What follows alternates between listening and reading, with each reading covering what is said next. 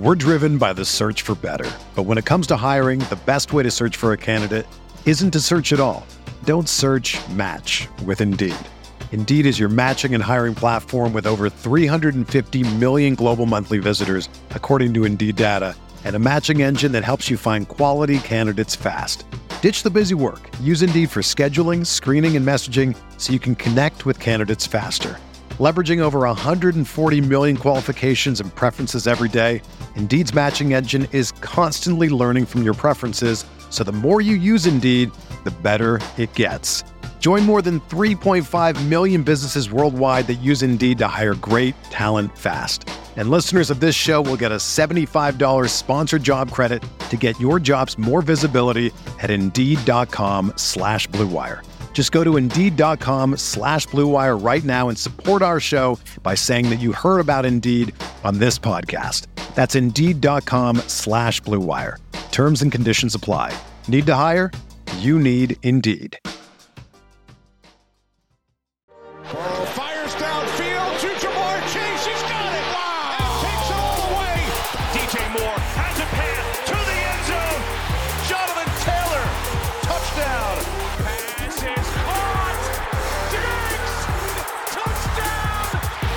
So much to talk about, Sean, with N F L Week ten. So many things happened. It's going to be interesting to see what direction we take this show, which way we start. Just so many unique things, so many crazy things that happened. So really looking forward to recapping it here in our Instant Reaction podcast, which is brought to you by Blue Wire and WinBet. We'll talk more about WinBet later in the show. Sean, N F L Week ten, as I said, explosive, interesting. Some players, some stars held down. Very, very small scores. Some stars just put up huge, huge numbers. So looking forward to talking about it today. How has Week ten been for you thus far? Well, it was a fantastic week of football. So that was very exciting. The Vikings-Bills game, obviously the game of the year to this point. Justin Jefferson's performance, probably the performance of the year, even though obviously we've had multiple forty-point games. We had last week Joe Mixon with a fifty-point game. So, I mean, there's a lot of competition for that award, but what he did in the context in which he did it, pretty amazing. The Chiefs looked very good, finally got a little bit from their run game. The Green Bay Packers looked like, I don't know, peak, but they looked like a twenty nineteen to twenty twenty-one version of themselves. I think that that would have to be exciting for one, Colm Kelly and all of the fans out there in Green Bay and across the country. Of their particular players, we have a breakout performance there to chat about. Uh, from a fantasy perspective, for me, it was a little bit of a rough slash frustrating one. As you get kind of down toward the end of the season, then your teams uh, condense to to an extent, and what you need to have happen really crystallizes. You need players off of those teams that are doing really well to perform well. And for me, those rosters have a lot of exposure to Jerry Jeudy and Gerald Everett. Um, this year has had a lot of injuries early in the game that have been tough. I mean, if you have a guy who's out, at least he's out, and you can put somebody else in. Jerry Jeudy goes down, appears to step on the defensive back's foot, turn his ankle on the very first play. He puts up a zero. And all of those lineups, I, the starting lineups just aren't deep enough to survive that most of the time. You combine that with Gerald Everett, who looked like he might have a pretty good game. He catches a ball early, very excited. You love to see that enthusiasm. But at some point in there, enough of a groin pull that he plays very little in the second half and down the stretch. And I mean, they were obviously having to pass a lot and had no one to throw to. So he probably would have gotten targets. Obviously, you never know. So that part's frustrating, but plenty of, of good and exciting things to talk about here in Week ten. And Bills Vikings has got to be where we start.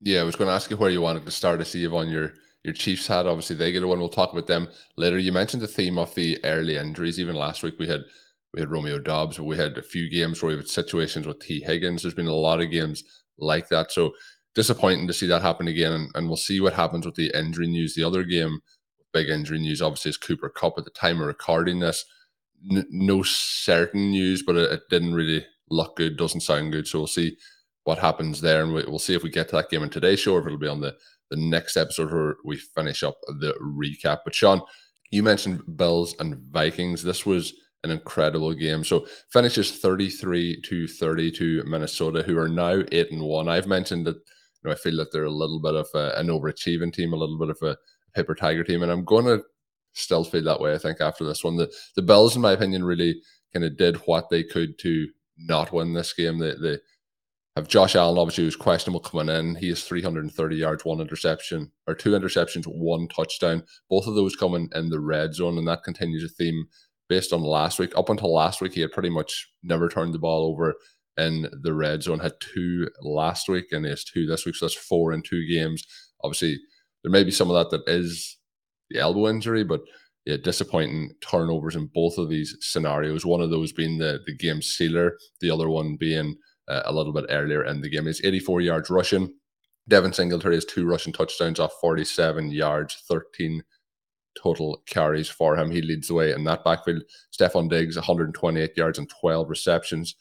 Gabriel Davis has uh, nine targets, six receptions, ninety-three yards and one touchdown. So as you'll hear as I go through these numbers, everyone can got something in this game. Dalvin Cook, one hundred nineteen rushing yards, one touchdown, with a massive eighty-one yard long on that, fourteen rush attempts for him. But Justin Jefferson, Sean, is the story. You mentioned his performance. He has sixteen targets, ten receptions, one hundred ninety-three yards, one touchdown. One of those being a forty-six yard reception. But when we look at it, then I've I've thought for a long time Kirk Cousins is propped up by by Justin Jefferson, but Cousins, you know, three hundred fifty-seven yards, one touchdown, two interceptions.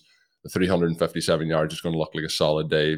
Everything that he did was pretty much done by Justin Jefferson. Some incredible plays. The amount of sub fifty percent completion plays that he did in this game was also incredible. He had nine in this game. Nine of ten of his receptions were less than fifty percent completion percentage uh, expected by N F L Next Gen stats. So pretty incredible performance, Sean. The big, massive reception that everyone's talking about comes with one minute and fifty seconds left in the fourth quarter. They are trailing at this point. It's a fourth and eighteen. My point here is defensive, like as amazing as that play is, I don't think he makes that play without the defensive back trying to tackle him, because the defensive back tries to make the interception rather than knock the ball down for an incompletion. We want to see the fantasy points, though, so I'm happy with how it's it's played out, but I would have to imagine Bills fans are, are, are very disappointed in how that play went. But an amazing, amazing reception.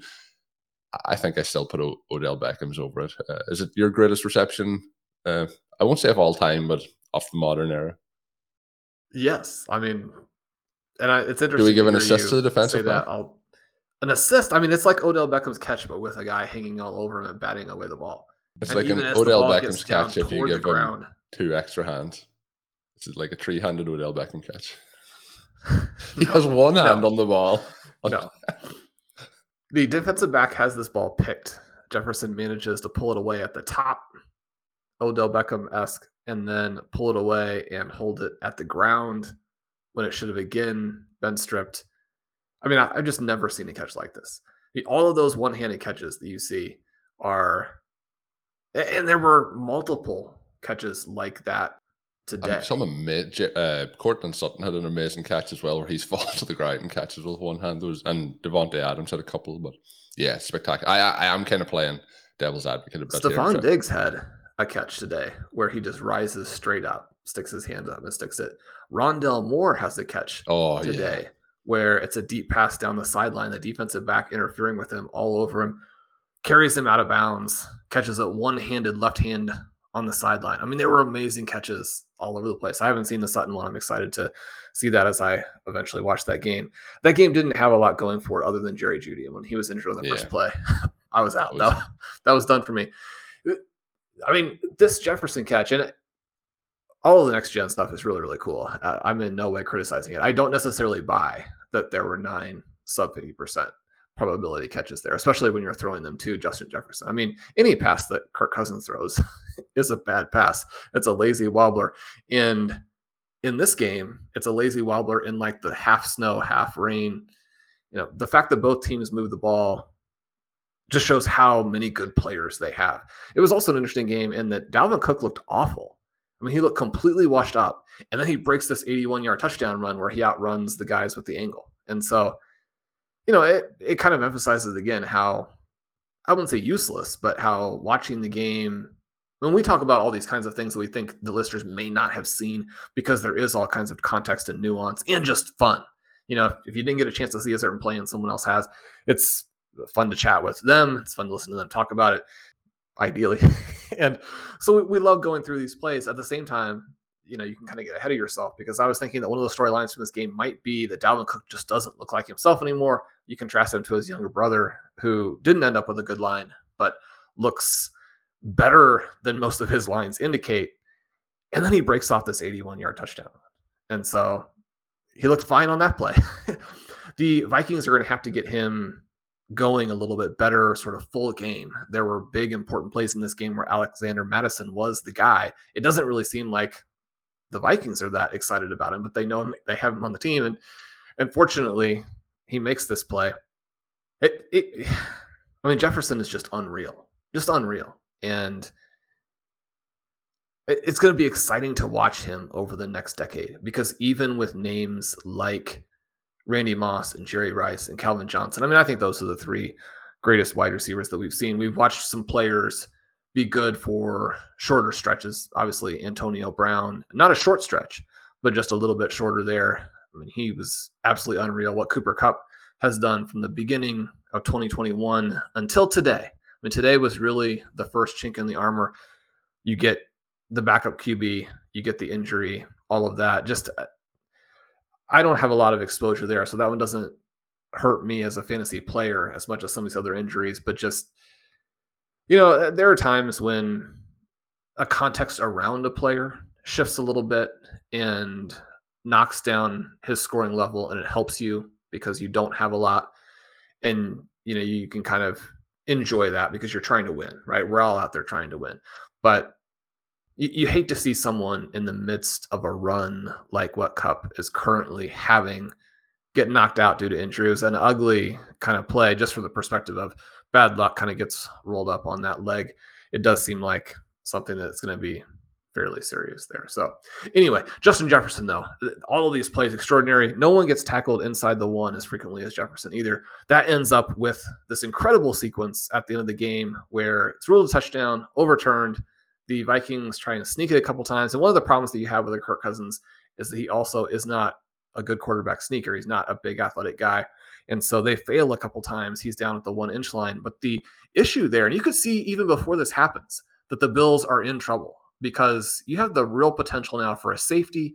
And then the Vikings will be not that far away necessarily from getting a field goal and winning the game. I mean, there were missed extra points that came into play all across the day on Sunday. Harrison Butker misses another extra point for the Chiefs, which is only frustrating if you're playing him in fantasy, especially when he doesn't get any field goals.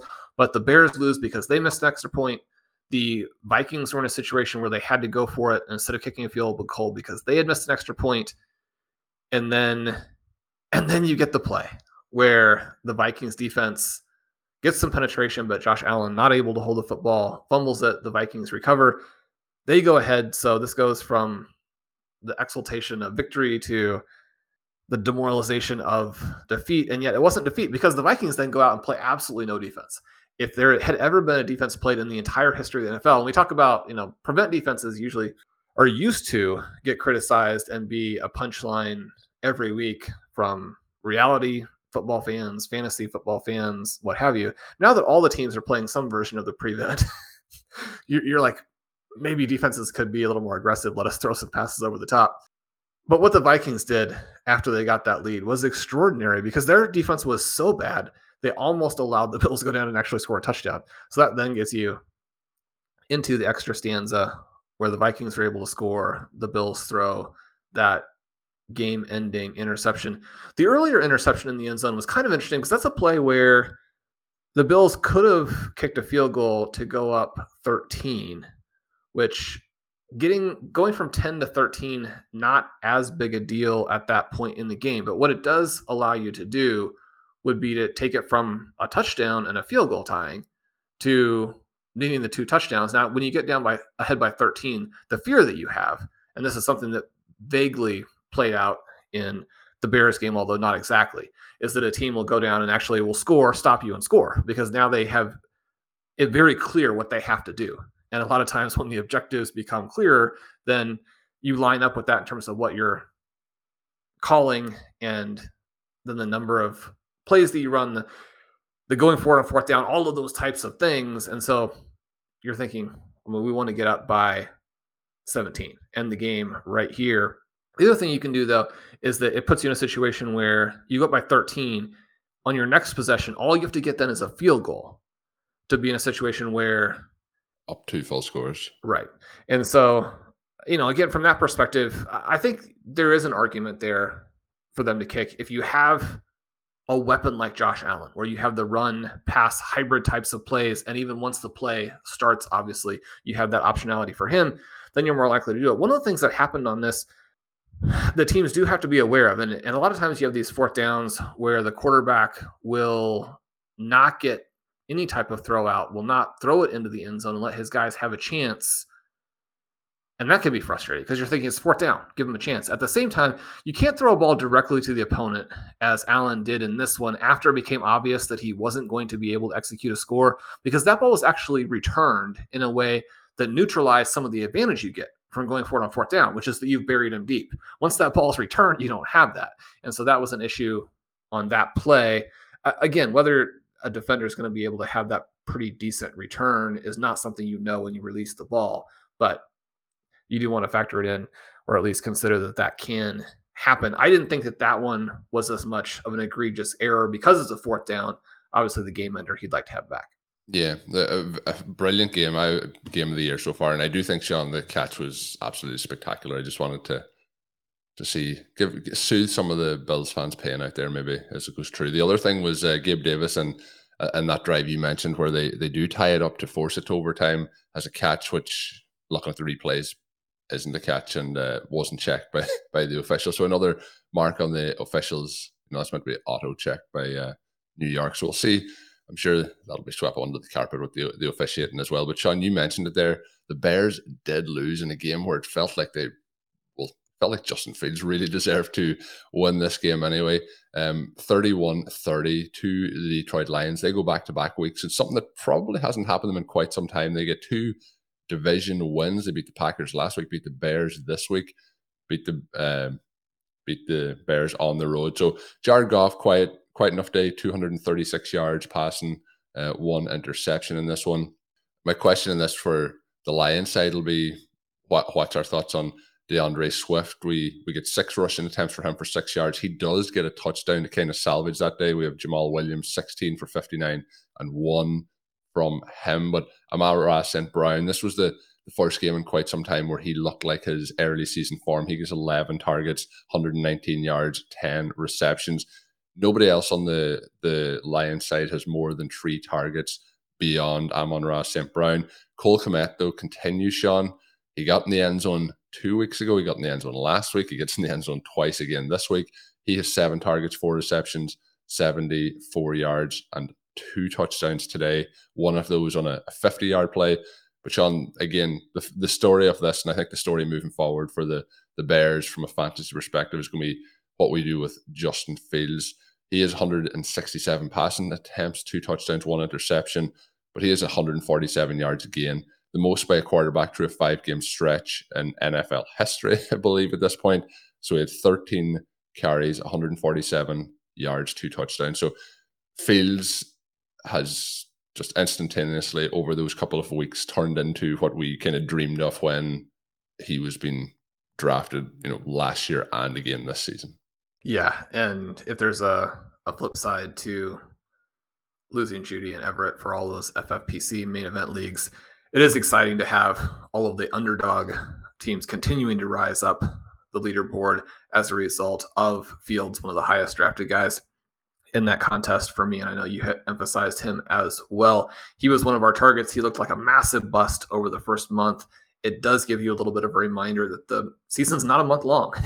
And we do, especially for the younger players, and these are players that we target pretty heavily, you have to have some patience and you have to continue to believe in many cases. Now, you don't want to do it to the extent where you're hurting your teams over and over again because you ignore the evidence and you ignore new information, but it takes a little bit of time. And especially if you're a new coaching staff as well, you don't have a lot of weapons. What Fields has done over this stretch has been nothing short of amazing. I was chatting with all of my different co-managers before the game started today about, you know, what we're doing with different lineups and lineup decisions. Uh, had a little message back and forth with Curtis Patrick, who many listeners will obviously know from just his overall presence and then the flagship show. He was asking kind of what I thought with Fields versus Jalen Hurts, who is also having fantastic season today. And I said, well, I mean, you probably need to stay with Hurts, the guy who has got you there, unless you need a forty-point game, which is what Justin Fields gave us again today. So hopefully any listeners out there who needed a forty-point game and had Fields as an option, put him in. The touchdown run again here, just extraordinary. To have that kind of size and that kind of speed, I think a lot of pundits and a lot of draft experts didn't feel like his size speed combination would really lend itself still to actual rushing at the N F L level. And not that he would never carry the ball, but that he wouldn't do this kind of thing. Now, what he's done the last month has been obviously ninety-nine point nine percent outcome. You're not going to get that very often, but the weapon that he is, and now the threat that this brings every single play, is going to make it easier for them to pass the ball. He only throws twenty times, only completes twelve, but the, a lot of these are big plays. I mean, it averages eight point four yards per attempt. You mentioned Kmet. Darnell Mooney caught all four of his targets today. I would argue that in, in this particular game, Mooney probably needs to be even more involved. Chase Claypool, whom they just recently acquired, not particularly involved. That probably will change going forward. But you get all of these big plays. The the flip side of that, and the thing that any skeptics are still going to point to, is that when they appeared to have this game won, he did get out of the pocket, overthrow Kmet by a pretty decent margin, a little bit of a miscommunication possibly. You get an interception, and that interception completely changes the game. It's a pick six by his former college teammate, and extremely high pick, top five pick in the N F L draft by the Detroit Lions a couple of years ago, Jeff Okuda, who takes it back. And then a handful of plays later is when we get the sixty-seven-yard touchdown run from Fields. So he immediately answers the interception, which is cool. I mean, a lot of people would prefer to see the answer through the air because the running, you could argue, it was a spectacular, uh, it was a spectacular like ten-minute spell for him in two different ways. Yeah, well, in And this play, you know, he just beats everybody. He had some plays today where he also did the Mark, the Michael Vick, where, and, you know, Ben and I have been talking about this on Stealing Bananas. He's a kind of a combination of Vick and Lamar Jackson, which obviously is a pretty high praise. But the reverse field types of runs that he had in this game, where he either bought time or he ends up then, you know, running for the first time. I mean, couple, he had a sixty-seven-yard touchdown run and eighty additional rushing yards. It just, it's absolutely insane. Then they missed the extra point. Somehow the Lions are able to capitalize on this. The Lions score thirty-one points. And this is the kind of thing that happens when you trade away all of your best defensive players and you're flagrantly tanking the season. Because as you mentioned, I mean, Jared Goff didn't look very good. The running game was awful. You have Jamal Williams averaging under four yards a carry. You have Justin Jackson averaging under four yards a carry. You mentioned Swift gets six carries for six yards. Now, in, in some ways, that doesn't give you, again, any of the nuance, because he has a nine-yard touchdown run where you see the jets, you see the explosion. He's able to slice through and score pretty easily. He also has a handful of carries where they toss it to him, and he's swarmed under like seven or eight yards behind the line of scrimmage, which, again, is how you average one yard, because you have a bunch of very negative plays. You would ask the question of, you know, what's the scoop on Swift and what do we expect there? I mean, the main issue is just that he's not nearly one hundred percent. They're not in it. They win this game to go to three and six. All these games are going to be important for the coaching staff. So uh, from that perspective, I mean, obviously they're trying to win regardless, but there is pressure on them. And yet where he is health-wise, he's not going to be used a ton, but the good news is that he was used and emphasized down in the red zone. He has the touchdown run. He also has a pitch to him on a third and short where he kind of looks like he's going to beat the defenders, but maybe doesn't have the explosion on that one that you want to see. He goes up, tries to, to lunge for the end zone, kind of at the sideline. The defenders grab him and kind of carry him out of bounds at the one, and then the Lions actually go for it and do score on that play. He also has a target in the red zone where if the ball isn't wildly underthrown, maybe he scores a touchdown on that. So he was very involved in there. He could have had multiple touchdowns pretty easily, but when you finish a game with twelve yards, then your fantasy managers have to be very concerned about your playability in the short term.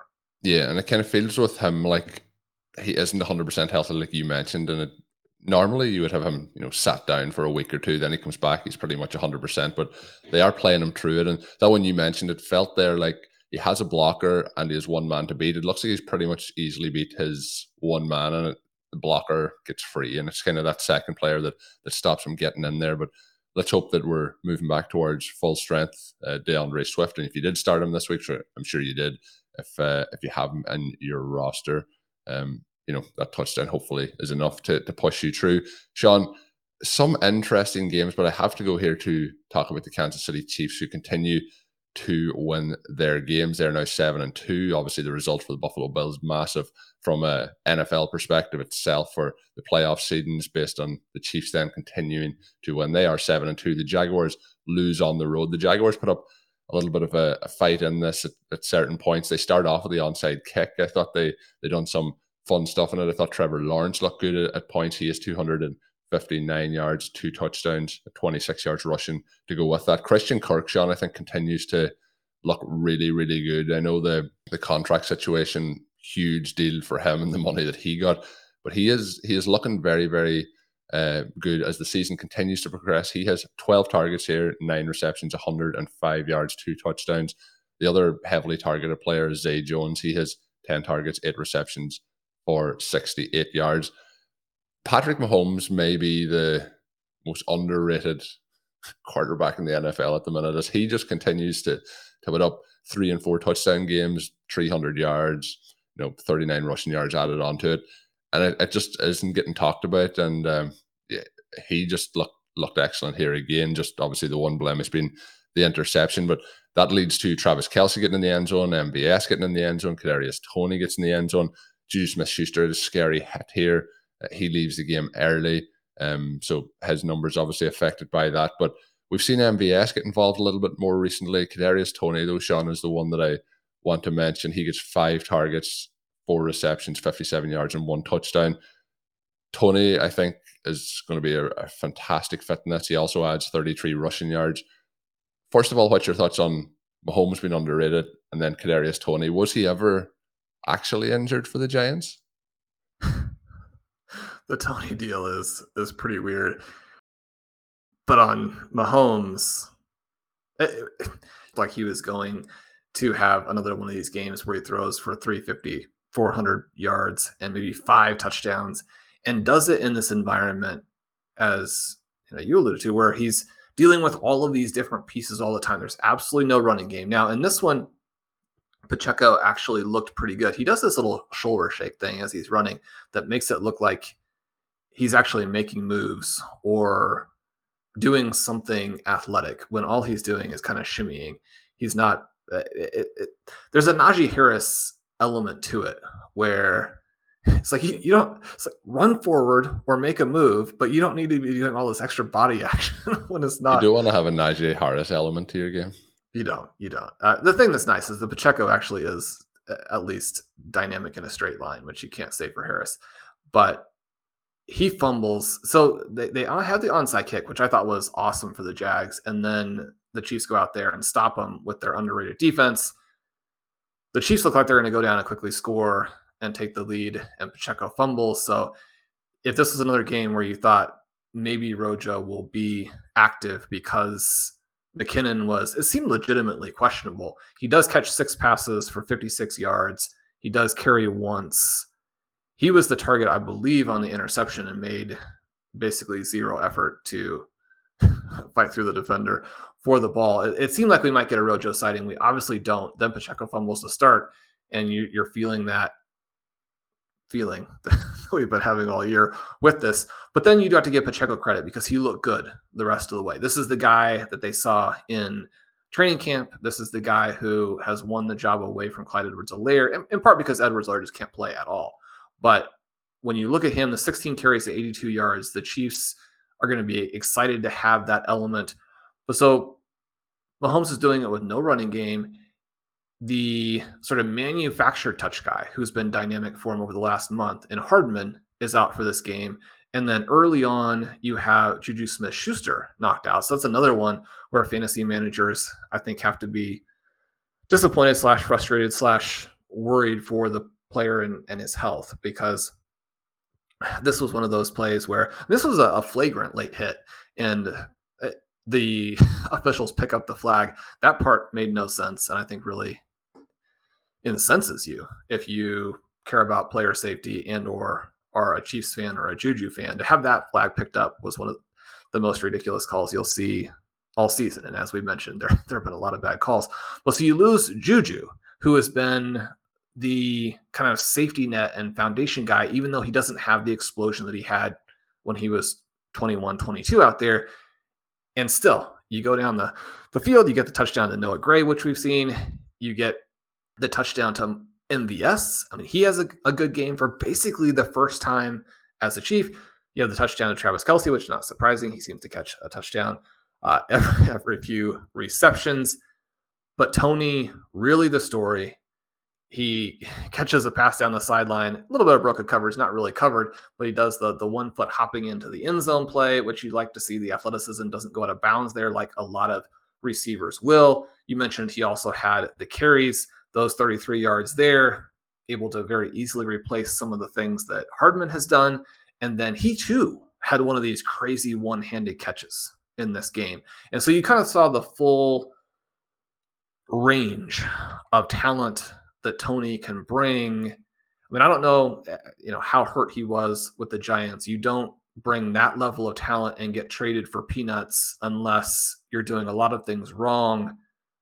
Sometimes these guys will have a little bit of a honeymoon period with their new team, and then the types of behaviors that got them adios from the last place will creep up. But if there's ever going to be a spot where he can be successful, it's going to be when you have the greatest quarterback of all time throwing to you, and quite possibly one of the top two or three coaches of all time working with you. Number one, Andy Reid, a player's coach. Number two, just a fantastic schemer and play caller.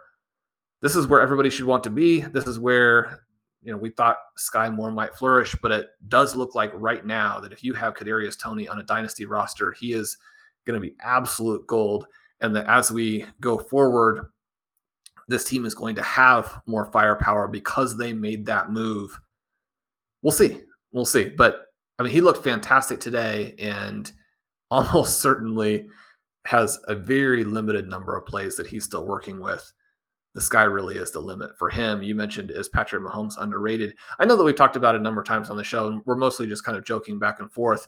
But when you're looking at someone's career thirty years from now, or you're kind of summing up his career ten or fifteen years from now, when you're going through the different awards, the fact that Mahomes was robbed of some M V Ps that he really deserved to win, and that matters, right? Because when you're going to be counting up against someone like a Tom Brady, all of those things are going to be, well, this is Mahomes' column, this is Brady's column. You're going to have to go and win some Super Bowls. You're going to have to continue to do all those stuff with the gaudy statistics. Mahomes on pace to blow everybody away and just so many statistical categories. But yeah, I mean, the fact that he wasn't recognized as the best player in football the last couple of years, I, I thought was, was wrong. But again, so many good players out there. And one of them, Aaron Rodgers, Colm, today he looked like himself. They get behind and they come back. They still do this kind of weird thing where they run the ball incessantly, but Christian Watson, the guy who is the freak athlete that they wanted to use to replace Devontae Adams, at least some of that element, they appear to have gotten. I don't know if a diamond in the rough is really the right term for it, because Romeo Doubs has just simply been good right from the get-go. But today, as you look at the Packers and you look forward, you could even think they might have gotten two maybe borderline stars. If you look forward, say, two years, is Rodgers still going to be part of it at that point? We don't know, but it was kind of a crazy day along those lines where Monty Fon, who is one of the best F F P C players in the world, plays all the different formats, has written some cool articles for us on numerous occasions. He and I have a dynasty league in the R V Triflex format over there with the F F P C. Anybody who's thinking about that, make sure you grab an orphan and sign up for some startups next year. You will love it. It's just the perfect format. We have been in some trade negotiations with a listener to the shows, subscriber to RotoViz, an excellent F F P C player who I've had the great pleasure of co-managing a main event team with this year. And we've just been talking about, you know, how we can make both teams work. And we were looking at this move to potentially trade away Gabe Davis and David Montgomery, get back Ramondre Stevenson and a potential wide receiver. We had to find a guy who was sort of low enough down to make that work. And the player who fit before today was Christian Watson, who obviously someone drafted at the end of first rounds and rookie drafts, but prior to today's game had certainly lost a ton of that value. I think that you could make a strong argument that he would be down below Romeo Doubs, a strong argument that if you did your rookie draft again before today's game, that he would fall out of the entire second round as well, already trending very heavily in the bust direction. But Colin Christian Watson absolutely changed the narrative on himself today. Four receptions, three touchdowns. And frankly, if he doesn't kind of quit on a route where he doesn't think the ball's going to be thrown to him, he had a fifty-eight-yard touchdown sitting in his lap, which would have it, been it lost a the fourth. Ball, yeah, yeah. It, so, I mean, how fired up are you guys as as Green Bay Packers fans today? People will know what I think. I even said it on last week's show that like that was the season was done. I had put a fork in the season, and it was it's like uh, you know, the Sopranos or or the Godfather. Like you know, once I thought I was out, they they've kind of dragged me back in. This was the most fun I've had watching a Packers game all season, and most of that is because you're seeing the young players get an opportunity. You mentioned them rushing the ball an excessive amount. They do rush it here thirty-nine times, one of those being, you know, the needed downs and that at the end. But the Packers' problem for quite a part of the season was they they weren't rushing it enough. So this is probably a swing in the opposite direction, but Aaron Jones has twenty-four attempts in this, one hundred thirty-eight yards, one touchdown. Dillon has thirteen attempts for sixty-five yards. This game was interesting in the first half. It was pretty much, I think Rodgers maybe had six pass attempts at halftime. They were really focusing on the run game. Then in this, the start of the second half and the third quarter, the, Cow- the Cowboys put up two unanswered touchdowns. That leads to a situation where there's a fourteen-point lead in the fourth quarter, and the Packers then come back and match it up through Christian Watson to tie it, to put it to overtime for the Packers to win. But you mentioned that pass to the kind of corner of the end zone that he kind of looks back, loses the ball, and that might just be something as a rookie. You know, he is, the one thing everyone said about Christian Watson is how raw he is coming in, but this here was was spectacular, and you know he really showed off his full range of athleticism on those plays, pretty much on them all, just running away from the defender. So you know we talk about Aaron Rodgers sometimes, and you know rookie receivers and how that comes on, but this might be a, a one game, and then when we look back, you know, in six weeks, we might be saying, well, that was the highlight of the season. But you know, if we get him in a stretch here with Dobbs, unfortunately going to miss some games, and we can maybe have a few wins and, and get the two of them back together. If not this season, it is exciting to have those young wide receivers showing those flashes of of huge potential. Uh, this was it was spectacular to see Watson do this today. A quiet day as well for Lazard, but Sean, I have to say, Aaron Rodgers, we've seen competitive spirit again. From maybe you picked up on something last week, Sean, when you... I told you, he was he was out there competing. We see him lay blocks. We see him, you know, th- there was one time where um, they go for it on, on third down, and it's a pass play that's called and they don't get it. And he's going to the sideline furious, and he's shouting at Matt LaFleur, run the effing ball. So, you know, uh, he wants to get these wins. But yeah, I thought it was it was fun. Uh, Aaron Jones has a fumble late in this game that he recovers himself, but Aaron Rodgers is the first player there ready to get into the pile. You know, I, I really thought that this was a, a fun one, kind of a bit of an old school overall performance. You kind of hinted at it there. Not peak Packers, because there was definitely issues and they still have Amari Rodgers returning punts. He fumbles another another punt in this game. So I, I don't know what they're, they're going to do there. That seems like, you know, the Bears or the Lions or the Vikings have, you know, actually sent him over there as like a, a double agent. I, I don't know what we're going to say at this point. The other side is Dak Prescott looked concerning at times in this game. Uh, we've seen the Packers defense struggle, but he had two interceptions, one of those, you know, pretty close into the, the end zone in this game. And uh, Tony Pollard is in place for Zeke Elliott. He has one hundred fifteen yards and twenty-two attempts, one touchdown for him. He has six targets, three receptions, thirteen yards. But CeeDee Lamb, this was an amazing game that's probably going to get overlooked by Watson, but Lamb looked fantastic in this. He had fifteen targets, eleven receptions, one hundred fifty yards, and two touchdowns. So shout out to C D, who, you know, there was a lot of concerns at the start of the season. I think we'll still have concerns moving forward at times, but he he's starting to put it together a little bit more than we had seen previously. Yeah, and I think that one of the positives for Lamb here is just how easy he made all of this look. To come in fifteen targets, to go for one hundred fifty yards, to score two touchdowns, and have it almost be blasé. I mean, that's the sign in many cases of a dominant receiver, because, again, it just it, it shouldn't be that easy. And especially within the context of this overall game, where, as you mentioned, Dak Prescott was awful. Throws forty-six times, doesn't even get to two hundred seventy yards, averages less than six yards per attempt, throws two picks, takes a couple sacks. From a fantasy perspective, he was fine. And from a fantasy perspective, you really got what you're looking for out of this entire Dallas offense, because Tony Pollard goes for one hundred fifteen and a score. You get all those points for Lamb. You get Dalton Schultz more involved today with eight targets, catches six for fifty-four and a touchdown. So all of the principals score their fantasy points, and yet this offense didn't look the way that it needs to look. Prescott just has to be better. And there have been a lot of different occasions this season where that's been the case. It was the case in week one and had me very concerned about Lamb. He's obviously been able to rally off of that, even with the backup quarterback and the very conservative game plans for a big chunk of the season.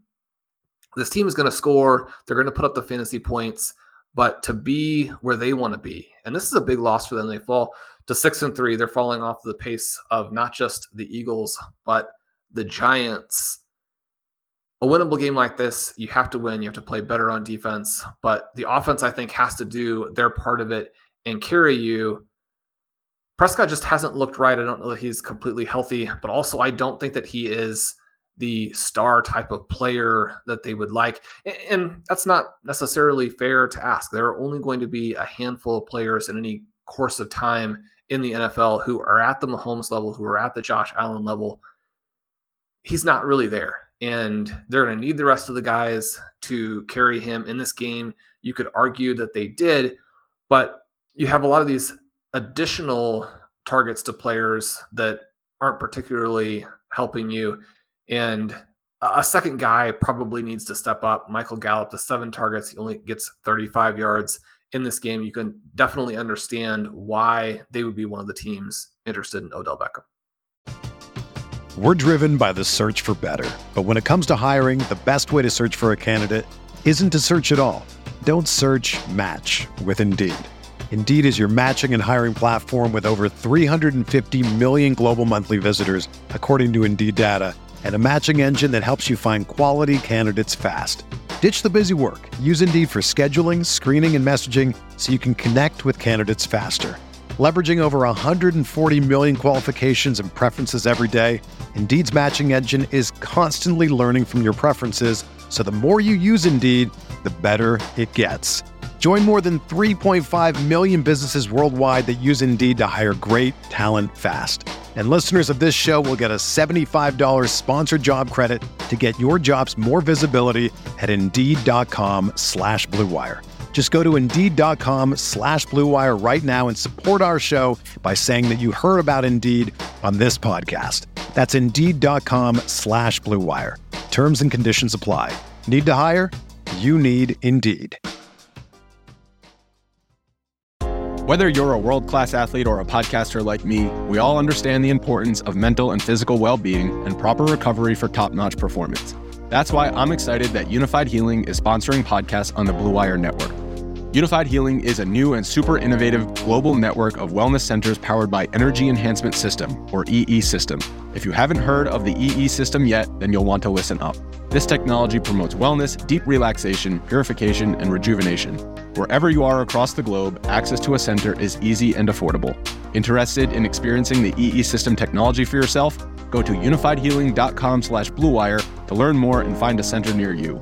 That's unified, U N I F Y D, healing.com slash blue wire. No material or testimonials on the Unified Healing website are intended to be viewed as medical advice or a substitute for professional medical advice, diagnosis, or treatment. Always seek the advice of your physician or other qualified healthcare provider with any questions you may have regarding a medical condition or treatment and before undertaking a new healthcare regimen, including E E System. Sean, it's time for the WinBet Rapid Fire segment of the week. We're going to go through a couple of games. I have a few key questions that we're going to pick out after it. But you can sign up to WinBet today and receive a special sports offer. Bet one hundred dollars, win one hundred dollars. Download the WinBet app now or visit wynnbet dot com to start winning. Sean, kicking this segment off with the game. Obviously, we talked about Cooper Kupp's injury. That is very unfortunate. We'll see what the news comes from with that. But the Rams played the Cardinals and kind of the the backup Q B bowl, I guess we'll call it, with John Walford facing off against Colt McCoy. Colt McCoy coming out the better of the two overall. Stat lines very, very similar for both. two hundred thirty-eight yards for Colt McCoy, one touchdown. John Walford with two hundred twelve, one touchdown, one interception.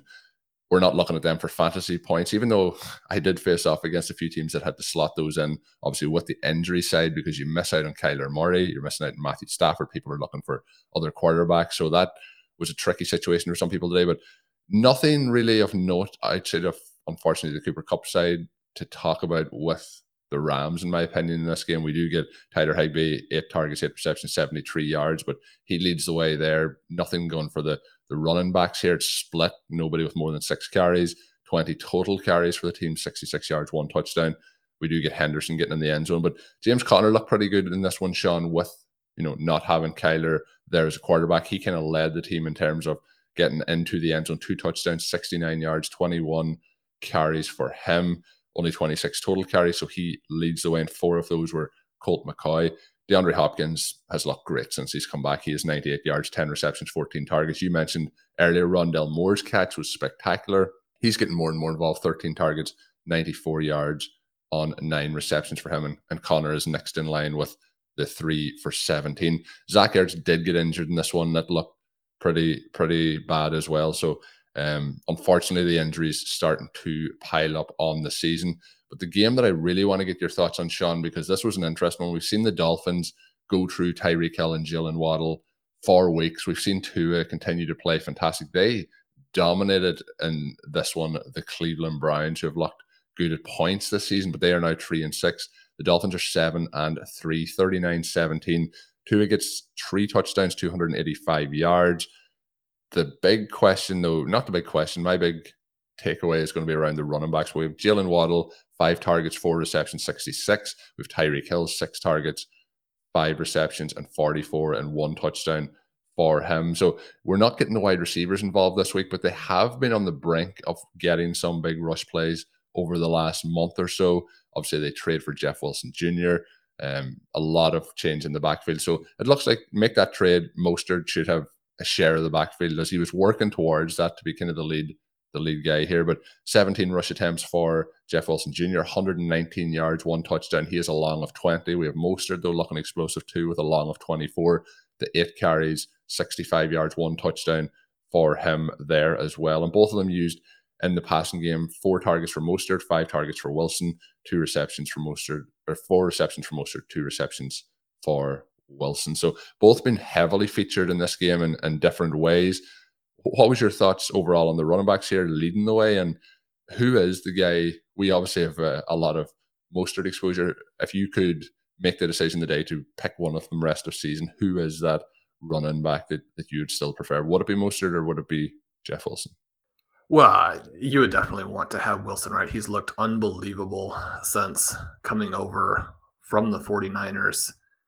Doubles Mostert up in carries today. One of the things here is just that they didn't necessarily need Mostert late. He breaks off the long touchdown run early and is giving you those things that you want. Even in a situation here where he's massively upstaged by Jeff Wilson, he has a big game from a fantasy perspective with that touchdown run and with the four catches. In games where he's going to catch four passes, it's going to be very difficult for him not to come through for you. I mean, you'd love to get that entire workload and you know, be putting up some thirty-point games. That would really carry you the way some of our receiver R B picks carried fantasy managers in the fantasy playoffs last year. Obviously, very possible still that Jeff Wilson gets hurt, very possible that Raheem Mostert gets hurt. And in that case, you would assume that the remaining player, not that they'll get every touch, because I don't think they even really want either of those guys to touch the ball quite that often, but they will get a lot. The thing that I think will be difficult here is to maintain the receiving volume for both players. This is a weird one where Waddle and Hill combined for only eleven targets. That has been a pretty unusual in the season. You look at this game and the two running backs combined for twenty-five carries, and you're thinking, well, that's not good if you're specifically running everything in terms of your own fantasy plan through either Waddle or for Hill. You find out that Tua still threw thirty-two passes and three touchdowns, and you think, oh, you know, we're fine.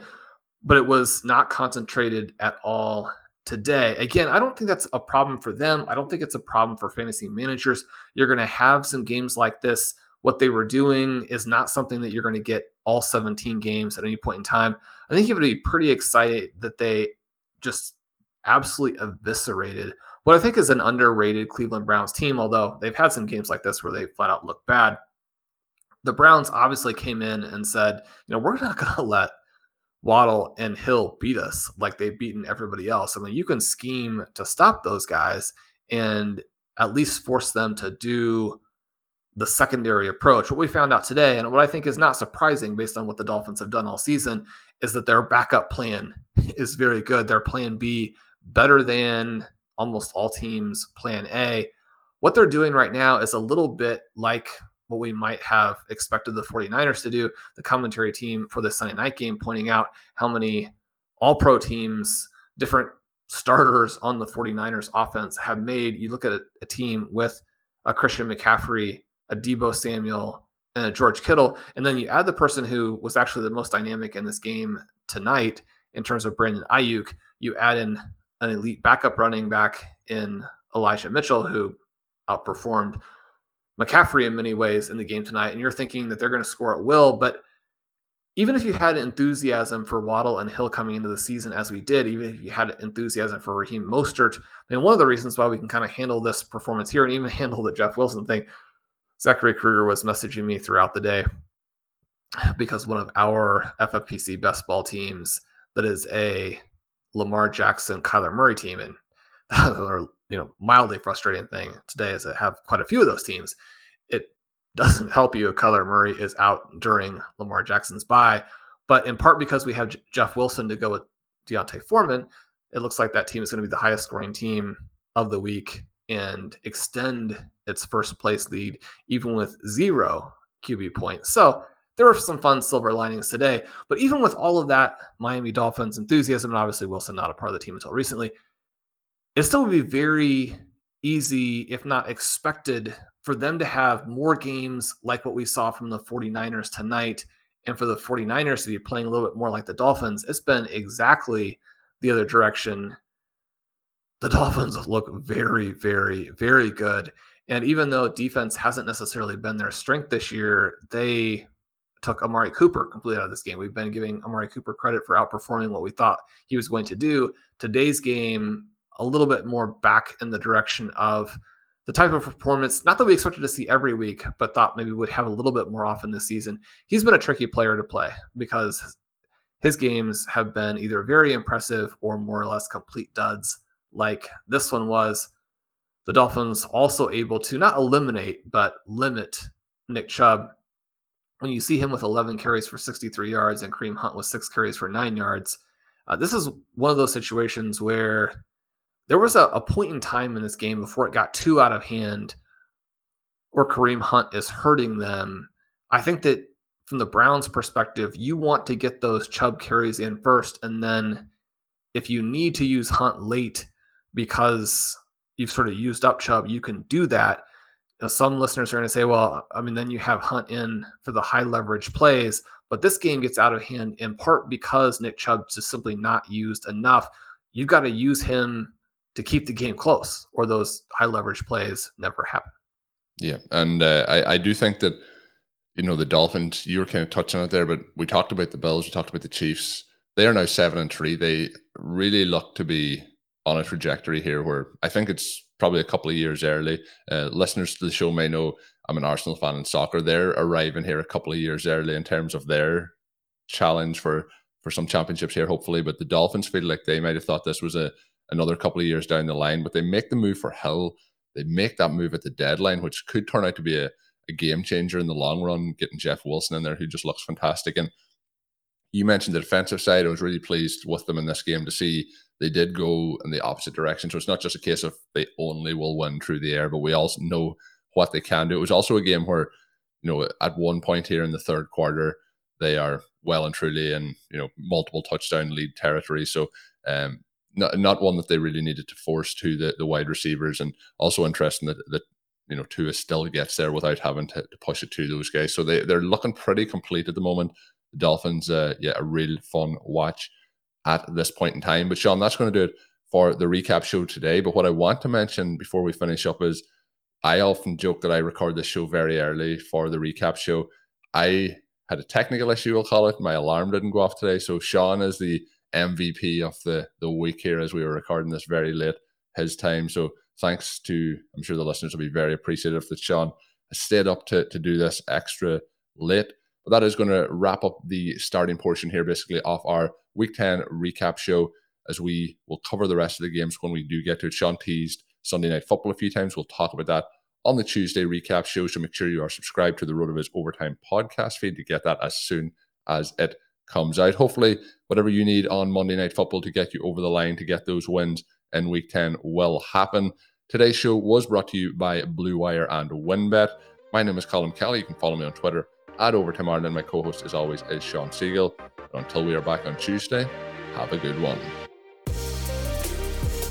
Thank you for listening to Overtime on Road of His Radio. Please rate and review the Road of His Radio podcast on iTunes or your favorite podcast app. You can contact us via email at road of his radio at gmail dot com. Follow us on Twitter at Road of His Radio. And remember, you can always support the pod by subscribing to Road of His with a discount through the Road of His Radio homepage, road of his dot com forward slash podcast.